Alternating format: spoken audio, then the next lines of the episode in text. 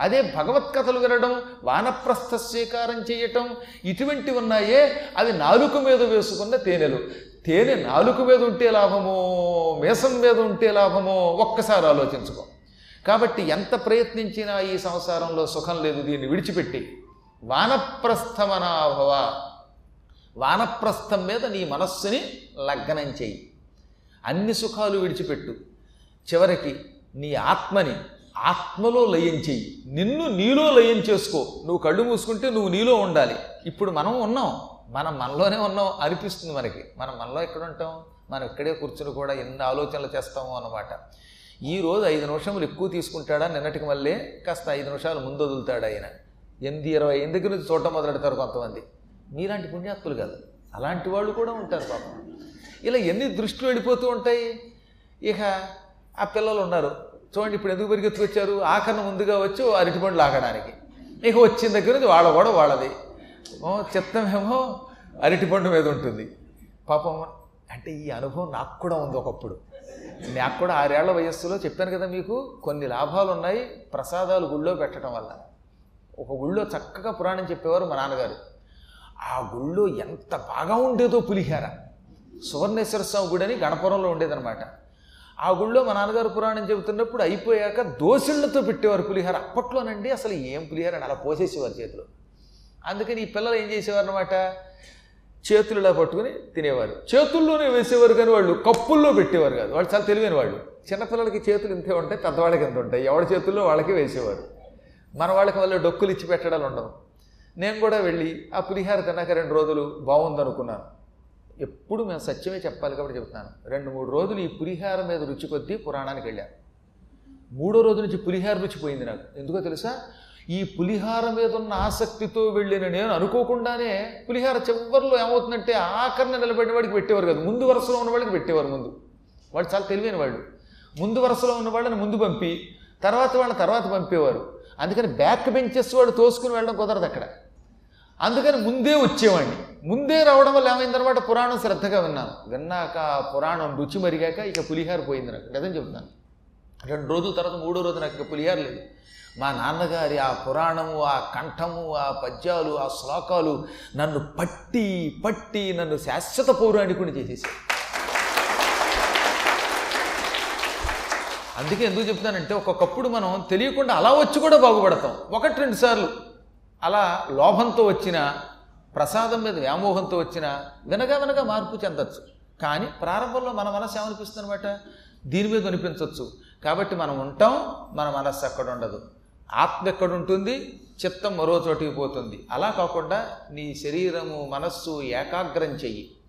నువ్వు నిర్ద్వందుడవు కా సుఖ దుఃఖాలకు అతీతంగా ఉండని అర్థం నిర్ద్వందుడు అంటే సుఖం దుఃఖం సమానంగా అనుభవించాలి. నిష్పరిగ్రహ ఇంకెవరి దగ్గర ఏం పుచ్చుకోకు. వార్ధక్యంలో అక్కడికి వెళ్ళి పడుకున్నా కూడా మళ్ళీ ఎవడేమిస్తాడో అని ఎదురు చూడకు. అన్నీ విడిచిపెట్టు.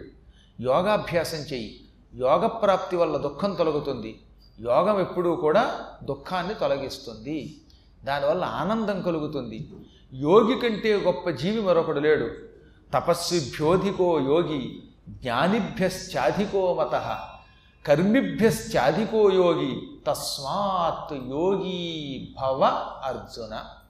కృష్ణుడు చెప్పిన మాట తపస్సు చేసేవాడి కంటే జ్ఞానం పొందినవాడి కంటే నిత్యం అనేకమైన పనులు చేస్తున్నారే ఈ పుణ్యపాప కర్మలు. ఈ కర్మాచరణములు చేసే కర్మయోగుల కంటే యోగి గొప్పవాడు. అందుకే యోగివి కావాలి. యోగి ఎప్పుడు మనస్సును లగ్నం చేస్తాడు. యోగి అందరిలో భగవంతుడిని చూస్తాడు. అది నిజమైన యోగం అంటే యోగ చిత్తవృత్తి నిరోధక. యోగం అంటే చిత్తవృత్తిని తొలగించాలి. అంతేగాని అదేదో ఆ యోగం ఈ యోగం సమాధి యోగం అని కూర్చోవడం కాసేపు పచ్చి కూరగాయలు తినేస్తే కూరగాయలు మిగులుతాయి ఊరగాయలు మిగులుతాయి తప్ప నీకేం జ్ఞానం రాదు. యోగం అంటే ఏమిటి? ఆపాదమస్తకం కింద నుంచి పైదాకా ప్రాణాన్ని చైతన్యం చేసి సహస్రారకములలో కేంద్రీకరించాలి. అప్పుడు వీడి జ్ఞానం వీడిలో ఉన్నటువంటి వెన్నుపూస ద్వారా ఉన్నటువంటి కుండలినీ శక్తి ఇక్కడ దాకా వెళ్ళిపోవాలి కూర్చుంటే. అలా వెళ్ళగలిగేంత స్థాయికి వెళ్ళాలంటే చాలా కృషి చేయాలి ఎవడైనా సరే. అలాంటి యోగాభ్యాసము నువ్వు చెయ్యి నేను దగ్గరుండి నేర్పిస్తాను అప్పుడు యోగి అవుతావు దుఃఖం తొలగుతుంది ముక్తి పొందుతావు. కాబట్టి నా మాట విను. ఈ సుఖాలు విడిచిపెట్టేయి. అనగానే అప్పుడు తండ్రి నాయన నువ్వు ఏం చెబితే అదే చేస్తాను. నీ అమృతం వంటి వాక్కులు నీ అమృత వాక్కులు నాకు మళ్ళీ ప్రాణం పోసాయి. ఇంతకాలం నేను దుఃఖం వల్ల బ్రతికి కూడా చచ్చిన వాడిని అయ్యాను జీవచ్ఛవము అంటారు దాన్ని. జీవత్ కదులుతున్న ప్రాణముతో ఉన్న శవం. అంటే ప్రాణం ఉంది కానీ అది ప్రాణమా కాదు. ఊరికే కదులుతోంది కానీ కదలలేకపోతున్నాం. ఆహార వంచ కూడా పోయింది నాకు. శరీరం అనారోగ్యంతో నిండిపోయింది. ఇంత తినలేకపోతున్నాను. ఆ సమయంలో నీవెవరో నాకు అర్థమయ్యింది. ఎంతకాలం పిల్లవాడు ఇలాంటివాడు పుట్టాడేమిటనే దుఃఖంతో ప్రాణం పోతున్న స్థితిలో ఉన్న నాకు మళ్ళీ ప్రాణం పోసావు జీవనదానం చేశావు. నాకు ఇంకా ఈ పుత్రులు ఈ భార్య ఈ గృహం ఈ ఇల్లు ఈ మమకారం అంతా పోయింది. ఇందులోంచి నన్ను బయటికి తీసుకెళ్ళు కర్తవ్య బోధ చెయ్యి. నేను ఏం చేస్తే నాకు యోగం మీద మనస్సు నిలబడుతుంది? ఇప్పుడు నువ్వు చెప్పినంత మాత్రం చేత నేను అడవికి పెడదామన్నా ఇంకా పూర్తిగా అంగీకరించట్లేదు. కారణం చెప్పాడు ఆయన. మనస్సు బహుకర్మలతో నిండి ఉంటుందిట. ఇప్పుడు కొడుకు ఏం చెప్పాడండి ఆయనకి? నువ్వు ఇవన్నీ విడిచిపెట్టు వానప్రస్థానికి వెళ్ళు యోగాభ్యాసం చెయ్యి అనగానే కదలడంలా. ఎందుకు కదలడంలా? ఏళ్ళ తరబడి కర్మలు చేసి ఉన్నాడు. ఇప్పుడు ఆ ఇల్లు వదలాలంటే మనస్సు అంగీకరించడం లేదంటే. నువ్వు చెప్పినట్టు చేయాలనిపిస్తుంది ఇంకా పూర్తిగా మనస్సు అందులోంచి బయటికి రావడంలా. దీనికి బహుదుష్కృతం అని పేరు అన్నమాట మహాయోగం అంటారు అది. దుర్యోగం. ఆ యోగం ఉన్నవాడు మీరు ఎంత చెప్పినా ఇంట్లోంచి రాడు వాడు. వాడు ఎప్పుడు అలాగే పడి ఉంటాడు దానికి పద్మపురాణంలో గొప్ప కథ ఉంది. ఒకడెప్పుడు తప్పులే చేసేవాట. అందరూ కృష్ణాష్టమి అష్టమి నాడు చేస్తే వీడు నవమి నాడే చేసేవాట. అందరూ పూర్ణిమ పూర్ణిమ నాడు చేస్తే వీడు మాత్రం పూర్ణిమ నాడు కాకుండా చతుర్దశి నాడే చేసేవాట. ఏమైనా అంటే రాత్రికి పూర్ణిమ ఉన్నదే కావాలనేవాట. ఇలా వితండవాదం చేస్తూ యావజ్జీవితం వ్రతాలు చేశాడు. ఈ వ్రతాలు చేసిన వాడి దగ్గరకు ఒకరోజు అనుకోకుండా ఒక మహర్షి వచ్చాడు. ఆ మహర్షి వచ్చి ఒరేయ్ చాలా పొరపాటురా. ఎప్పుడు సూ దేవతల కార్యక్రమాలు ఎప్పుడు సూర్యోదయానికి ఉండాలి. సూర్యోదయ సమయానికి తిథి ఉంటే దేవకార్యాలు మధ్యాహ్నమునకుంటే అప్పుడు పితృకార్యాలు చెయ్యాలి. ఉదాహరణకి సూర్యోదయం ఏ ఐదున్నర దాకానో అవదనుకుందాం. ఈ ఐదున్నర లోపు ఏదన్నా తిథి ఉంటే అది మనకు లెక్క కాదు. సూర్యోదయ సమయానికి ఏ తిథి ఉంటే అదే అనమాట పంచమి ఉదయం ఏడింటి వరకు ఉన్నది అన్నాడంటే ఆ రోజు పంచమైన సంకల్పం చెప్పుకో. ఏడు గంటల తర్వాత షష్ఠి వచ్చిందనుకో అది దేవకార్యాలకి పనికిరాదు. అంటే గణపతి పూజ చేయడానికో ఏ సంకష్టహార చతుర్థి చేయడానికో లేకపోతే పూర్ణిమ వ్రతం చేయడానికో దత్తాత్రేయ వ్రతం చేయడానికో ఇంకో పుట్టినరోజుకో పనికిరాదు. కాబట్టి దేవతల కార్యక్రమములకు సూర్యుడు ఉన్నప్పుడు ఆ సూర్యోదయ సమయానికి ఉన్న తిథే లెక్క. అదే పితృకార్యం ఉంది. ఉదాహరణకి ఎనిమిదింటికి షష్ఠి వచ్చింది. అంటే మధ్యాహ్నానికి షష్ఠి ఉంటుంది కదా. కాబట్టి తద్దినం అప్పుడే పెట్టాలి. పదకొండు దాటి వచ్చిన తర్వాత సరే పన్నెండింటికి కనుక షష్ఠి వచ్చిందంటే షష్ఠీ తిది ఆ రోజు కిందే లెక్కేసి తద్దినం పెట్టాలి. కాబట్టి పితృదేవతలకి మధ్యాహ్నం పూట దేవతలకి ఉదయం పూట. నరకలోకంలో ఉన్న జీవులను ఉద్ధరించడానికి రాత్రి పూట. అంటే నరకలోకంలో ఉన్న కొంతమంది జీవులకి మనం పుణ్యం ధారపోయాలనుకున్నాం అనుకుందాం. పూర్ణిమ నాడు ఉపవాసం వండి ఈ ఉపవాస ఫలితం నరకంలో నానాయాతన అనుభవిస్తున్న ఒక పాపాత్ముడికి మీరు ఎవరైనా ధారపోయాలనుకున్నారు. అప్పుడు ఏం చేయాలి?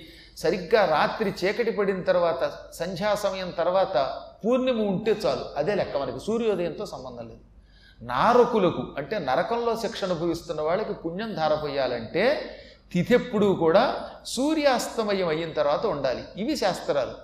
కానీ నువ్వేం చేస్తున్నావు?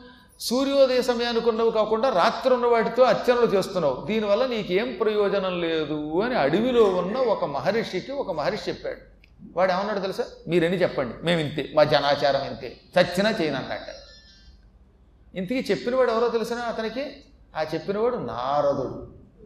నారదుడంతటి వాడు. చూడండి పద్మపురాణంలో భూమిఖండంలో ఉంటుంది. భూమిఖండం అంటే భూమి మీద వ్రతాలు చేసేవాళ్ళ కోసం చెప్పారు. మీ పూర్వులు ఏదో చేశారు కదా అని గతానుగతికో లోక కింద చేస్తావారు ఆయన. తప్పురా తప్పని ఇప్పుడు నేను నారదుండిరా అన్నట్ట. నువ్వు నారదుడు అయితే నాకేంటి నీరదుడు అయితే నాకేంటి? మా ఊళ్ళో ఇంతే చేశాను నేను ఇంతే. మా పెద్దలు చేశాను నేను ఇంతే అన్నట్ట. నారదుడు విసిగిపోయాడు. ఆ తర్వాత అతడు మూడు జన్మలు పిశాచి జన్మెత్తి నాలుగో జన్మలో ఒక మహారాజు దగ్గరికి ఎడతాడు పిశాచంగా నానాయాత్ర పడి అప్పుడు ఆ పిశాచానికి మహారాజు గారు కనబడతాడు. ఆ మహారాజు గారు నువ్వు ఎందుకు పిశాచం అయ్యావంటే నాకు పూర్వజన్మ గుర్తొచ్చిందండి. నారదుడు వచ్చి ఇలా చేయకూడదంటే అలాగే చేసి పిశాచి జన్మ ఎత్తానండి ఈ వ్రతం నాకు సుఖం ఇవ్వలేదు చివరికి పిశాచి జన్మ ఇచ్చింది అంటాడు మొత్తం ప్రేతముల కథ అనే పేరుతో పద్మపురాణంలో అద్భుత కథ. చివరికి రాజుగారు జాలిపడి ఆయనకి విష్ణు పురాణం చెప్పి తులసీ తీర్థం ఆ ప్రేతం చేతిలో పోసాక వాడికి విముక్తి అయ్యింది అందుకే చెప్పొచ్చేది ఏంటంటే పెద్దలు ఏదైనా చెబితే అది వినాలి. వింటే అప్పుడు నువ్వు ప్రేతం కావు లేకపోతే ప్రేతం అవుతావు భూతం అవుతావు. దీనివల్ల నీకేమొచ్చింది చివరికి మరి? గతానుగతికో లోక అన్నట్టుగా మా పెద్దలు చేశారు కాబట్టి నేను చేశానంటే ఉపయోగం నీ పెద్దలకి తెలియక చేసి ఉండొచ్చు. ఇప్పుడు నీకు తెలిసిందిగా? తెలిసినప్పుడు మార్చుకో. మీ పెద్దలు నడిచి వెళ్ళారయ్యా. మరి నువ్వు నడుస్తున్నావా? మా పెద్దవాళ్ళు ఇలాగే చెప్పారు. కాబట్టి నేను నడుస్తానని అనరే మీరు? అక్కడ మాత్రమేమో మీకు కార్లు కావాలా? విమానాలు కావాలా? ఇక్కడికి వచ్చేసరికి మా పెద్దలు చెప్పినట్టే చేస్తామంటారా? ఏది తప్పుల దగ్గరికి వచ్చేసరికి మీ పెద్దలు చెప్పినట్టే చెయ్యాలనుకున్నప్పుడు మీ పెద్దలు చక్కగా నడిచి వెళ్ళారు తీర్థయాత్రలకి. శుభ్రంగా మేడమెట్లు ఎక్కారు. వాళ్ళు రోజంతా ఉపవాసం ఉన్నారు. వాళ్ళు ఉన్నట్టు నువ్వు ఉండమే వాళ్ళు ఎక్కడన్నా హోటల్లో తిన్నారా? చెత్త తిన్నారా? నీకు వల్ల ఇష్టం వచ్చాడు తిరిగారు? తిరగలేదుగా? కాబట్టి మనం ఏది ఇష్టమో అక్కడ మాత్రం మన ఇష్టం వచ్చినట్టు ప్రవర్తిస్తాం. కొన్నింటిని పెద్దల మీదకు తోచేస్తున్నాం దీనికి ఏమని పేరు అనమాట పెద్దలను అనుకరిస్తున్నామని జనాచారం వంకతో ఆత్మని మోసం చేసుకోవటం. ఇప్పుడు ఈ మహర్షి చేస్తున్నది అదే ఈ జడుడి తండ్రి. కుమారుడు ఎంత చెప్పినా ఎంత సత్యం చెప్పినా నాకెందుకో ఇంకా ఇల్లు వదిలిపెట్టబుద్ధేయట్లేదు. నువ్వు చెప్పినట్టే అనిపిస్తోంది. నీ వాక్యములు నాకు ప్రాణం పోసాయి సచ్చే స్థితిలో ఉన్న నన్ను రక్షించాయి ఈ కుటుంబం విడిచిపెట్టాలి ఇల్లు విడిచిపెట్టాలనిపిస్తోంది. అయినా అదేమిటో మాయదారి మనస్సు? గృహం విడిచిపెట్టాలంటే అంత తొందరగా అంగీకరించట్లేదు. మీరు చెప్పిందంత నిజమే కానీ ఇల్లు విడిచిపెట్టట. నన్ను విడిచిపెట్టడానికి తగిన వాణ్ణిగా నువ్వే మార్చు నా కొంప మీద ఉన్న వ్యామోహం విడిచిపెట్టి నన్ను బయటికి తీసుకెళ్ళే భార్య భారం కూడా నీదే. నీ నెత్తి మీద ఏదో ఉందన్నట్టు వాడు. ఎవడో నీ చేత్తో తీసి అన్నట్టు వీడు. నెత్తి మీద ఏదో ఉందంటే అది నువ్వే తీయ అన్నాడు. అలాగే ఇప్పుడు ఈ కొడుకుతో తండ్రి ఏమంటున్నాడు? నువ్వు గృహం విడిచిపెట్టమంటున్నావు. గృహం విడిచిపెట్టడానికి నా మనస్సు ససేమిర అంటోంది. ఆ గృహమును విడిచిపెట్టేలా చేసి అడవికి పంపించి తరింపచేసే భారము కూడా నీది. ఆ బాధ్యత భారం నీది. నువ్వే చెయ్యి అన్నాడు. లేకపోతే నేను అజ్ఞానంలో పడిపోతాను. అనగా అప్పుడైనా చాలా గొప్పగా అన్నావు. ఇదా గతానుగతికో లోక అంటే పెద్దలు చెప్పిన మార్గంలోనే ఇంట్లోనే పడి ఉంటానంటావా భారం నాదంటావా? పూర్వం గోదావరి తీరంలో ఒక ఆయన రోజు స్నానానికి పోయేవాడు. ఆయన రోజు వాళ్ళ ఆవిడ చక్కగా ఒక రాగి చెంబు కడిగి తోమి ఆయన చేతికి ఇచ్చేది ఈ చెంబు ఉచ్చుకొని గోదాట్లోకి స్నానానికి వచ్చేవాడు. స్నానానికి వచ్చేటప్పుడు ఏం చేయాలి? ఈ చెంబు ఒడ్డు మీద పెట్టాలిగా. ఒడ్డు మీద చెంబు పెట్టి స్నానం చేసి జపం చేసుకుని బయటకు వచ్చాక ఈ చెంబు విషయం మర్చిపోయి ఇంటికి వెళ్ళిపోయేవాడు ఆయన. రోజు ఓ చెంబు పోయేది.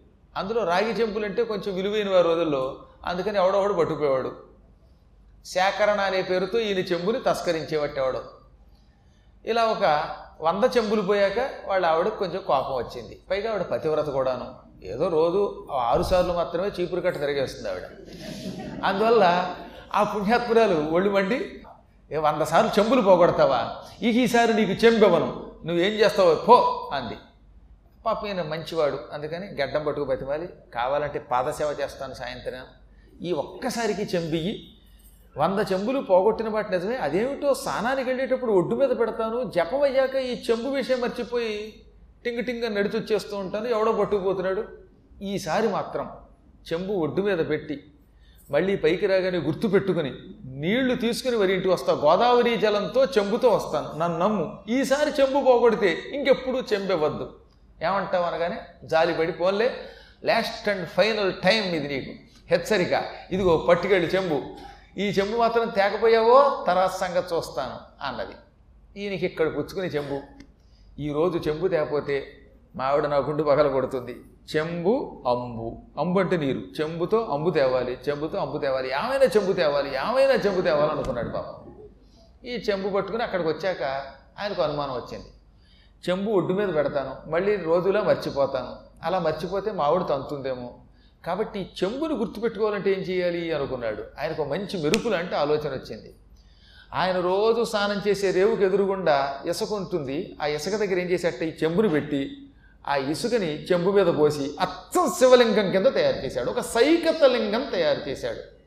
ఇప్పుడు ఏమవుతుందనమాట స్నానం చేయగానే ఒడ్డు మీదకి రాగానే ఎదురుగుండా ఇసుకలింగం కనబడుతుంది సైకతలింగం అప్పుడు ఆయన గుర్తొస్తుందనమాట ఓహో ఈ లింగం నేనే చేశాను లింగం కింద ఉంటుంది కదా చెంబు అనుకుని ఆ చెంబు తీసుకోవచ్చు. అప్పుడు ఆ చెంబుని గడిగా నీళ్ళు పట్టుకెళ్ళచ్చు. ఆ విధంగా మా ఆవిడ యొక్క సన్మానమును ఈ పూట నేను పొందకుండా ఉండవచ్చు అనుకున్నాడు. అనుకుని ఏం చేశాడనమాట స్నానానికి రేవులోకి దిగేటప్పుడు ఈ చెంబుని ఇసుకలో పాతిపెట్టి చక్కగా శివలింగం తయారు చేశాడు. శుభ్రంగా నీళ్ళలో దూకాడు ఈతం కొట్టాడు ఆడాడు తర్వాత జపం మొదలెట్టాడు. అర్ఘ్యప్రదానం అయ్యాక జపం చేసుకున్నాడు. జపం అంతా అయ్యేసరికి ఒక గంట రెండు గంటలు అయ్యింది. ఒడ్డుకు వచ్చాడు ఒడ్డుకు రాగానే ఒక వెయ్యి లింగాలు కనబడ్డాయి ఒకటి కాదు ఈయనకి మతిపోయింది. ఇదేంటి? నేను ఒక్క లింగం చేస్తే ఇన్ని లింగాలు ఎలా వచ్చాయి అనుకున్నాడు. అప్పుడు ఆయనకి వెలిగింది. ఏమైందంటే ఈయన చెంబుని పట్టుకొచ్చి ఇసుకలో పెట్టి పైన లింగం తయారు చేశాడు. అడుగున చెంబు ఎవరూ చూడలేదు కానీ ఈయన స్నానం చెయ్యడానికి ముందు ఇసుకతో ఒక లింగం చేశాడు. ఓహో ఇవాళ పూర్ణిమ. పూర్ణిమ నాడు గోదావరి తీరంలో స్నానం చేయడానికి ముందు ఇసుకతో లింగం చెయ్యాలి కాబోలి. ఎందుకంటే నేను పండితుడు. ఒక పండితుడు ఇంత పని చేశాడంటే ఇదేదో ఏ పద్మ పురాణంలోనూ ఉండి ఉంటుంది పద్మాకర పురాణంలో. అనుకుని వాళ్ళు ఏమనుకున్నారు? ఆయన్ని ప్రమాణంగా భావించి ఆయన లింగం చేశాడు కనుక మనం కూడా లింగం చేద్దామని అందరూ లింగాలు మొదలెట్టారు. ఇలా లింగం పక్కన కొన్ని వేల లింగాలు అనమాట ఈ లింగాలన్నీ వచ్చే శుభ్రంగా అందరూ స్నానం చేస్తున్నారు. ఓరి ఎంతమంది జరిగిందిరా? నేనేమో చెంపు కోసం పెట్టుకుంటే వీళ్ళేమో తెలివి తక్కువతనంతో నన్ను అనుకరిస్తున్నారు. పెద్దలు ఏదో చేశారు కదా అని అందరూ అదే చేసే బుద్ధి లేనటువంటి వాళ్ళు వీళ్ళు అనుకుని ఒడ్డు మీదకి వచ్చి ఇప్పుడు ఈ ఏ లింగం కింద చెంపు ముందో తెలియటం లేదు. అందుకని ఈ లింగాలన్నీ పడగొట్టడం మొదలెట్టాడు. దాంతో జనం పైకొచ్చి నీకు అసలు గుర్తుందా శివలింగాలు పడగొడతావుట్రా? పూర్ణిమ నాడు ఒక పండితుడు ఎవడో శివలింగం చేశాట ఎందుకు చేసింది ఈయనే? ఈయన విషయం మర్చిపోయారు వాళ్ళు. వాడు ఎవడో పండితుడు లింగం చేశాట అందరూ మాకు చెప్పారు. కాబట్టి మేమంతా ఏమనుకున్నాం? శివలింగాలు చేయాలని ఇక్కడ లింగాలు చేసాం పూర్ణిమ నాడు గోదావరి తీరంలో శివలింగాలు కష్టపడి చేసి మేము పూజిస్తూ ఉంటే లింగాలు పడగొడతావా? నాస్తికుడా? అని లాగి రెండు ఇచ్చారు ఆయనకి. చివరికి అసలు లింగం తయారు చేసిన వాడికే రెండు తగిలాయి. మీకు అప్పుడప్పుడు చూడండి వాట్సాప్లో నా పురాణం నాకే పంపుతాడు వాడు. వాడి పేరు పెట్టుకుని. అంటే అసలు పురాణం చెప్పిన పండిట్టు వెళ్ళిపోతాడు. వాడు సొంత పెత్తనం అనమాట అలాగా పాపం లింగం చేసిన వాడికి నెత్తి మీద భంగం అయ్యిందిట. దాంతో ఈరోజు కూడా చెంబు పోయే. అప్పటి నుంచి ఏమన్నారు? గతానుగతికో లోక అని ఈ సూత్రం అలా పుట్టిందిట. ఒకడు ఏమి చేస్తే రెండో వాడు అదే చేస్తాడు. ఇది అవునా కాదా అనే విచక్షణ ఉపయోగించద్దా? పోని నీకు లేదు వాడికి లేదు. పెద్దలు చెప్పినప్పుడు కూడా వినవా? అంటే పెద్దల శాస్త్రం కూడా వినవనమాట ఇంకెందుకు ఇక? ఇక శాస్త్రమే ప్రమాణంగా నువ్వు అంగీకరించకపోతే ఇంకప్పుడు ఈ పురాణములు ఎందుకు ఈ వేదములు ఎందుకు ఇతిహాసములు ఎందుకు? తస్మాత్ శాస్త్ర ప్రమాణంతు కర్తవ్యం. కృష్ణుడు ఎన్నిసార్లు చెప్పాడు ఇది భగవద్గీతల శ్లోకం కదా. కాబట్టి శాస్త్రమే ప్రమాణము. ఈ పురాణములు ఇతిహాసములు వేదములు నీవు ఇలా చేయుము అని చెప్పాయి. అవి చెప్పినట్టు చేస్తే మనం తరిస్తాం అవి చెప్పనప్పుడు మనం జనాచారం చేస్తాం. అవి చెబితే దాన్ని కాదనడానికి లేదుగా మరి? శాస్త్రం ఎప్పుడు జనాచారం కంటే గొప్పది. జనాచారం ఎప్పుడు ఆచరిస్తాం అంటే ఏ పుస్తకంలో చెప్పకపోతే ఒకవేళ శాస్త్రం ఉల్లంఘించి నేను ఇలాగే చేస్తాను అన్నాం అనుకో దానివల్ల ఏమిటి నష్టమో తెలుసా? యశాస్త్ర విధిముత్సృజ్య వర్తతే కామకారత నసిద్ధిమవాప్నోతి నసుఖం నపరాంగతిం యహ ఎవడు శాస్త్ర విధిం ఉత్సృజ్య. ఈ శాస్త్రములు చెప్పిన దానిని విడిచిపెట్టి కామకారత వర్తతే తన ఇష్టం వచ్చినట్టుగా ప్రవర్తిస్తాడో.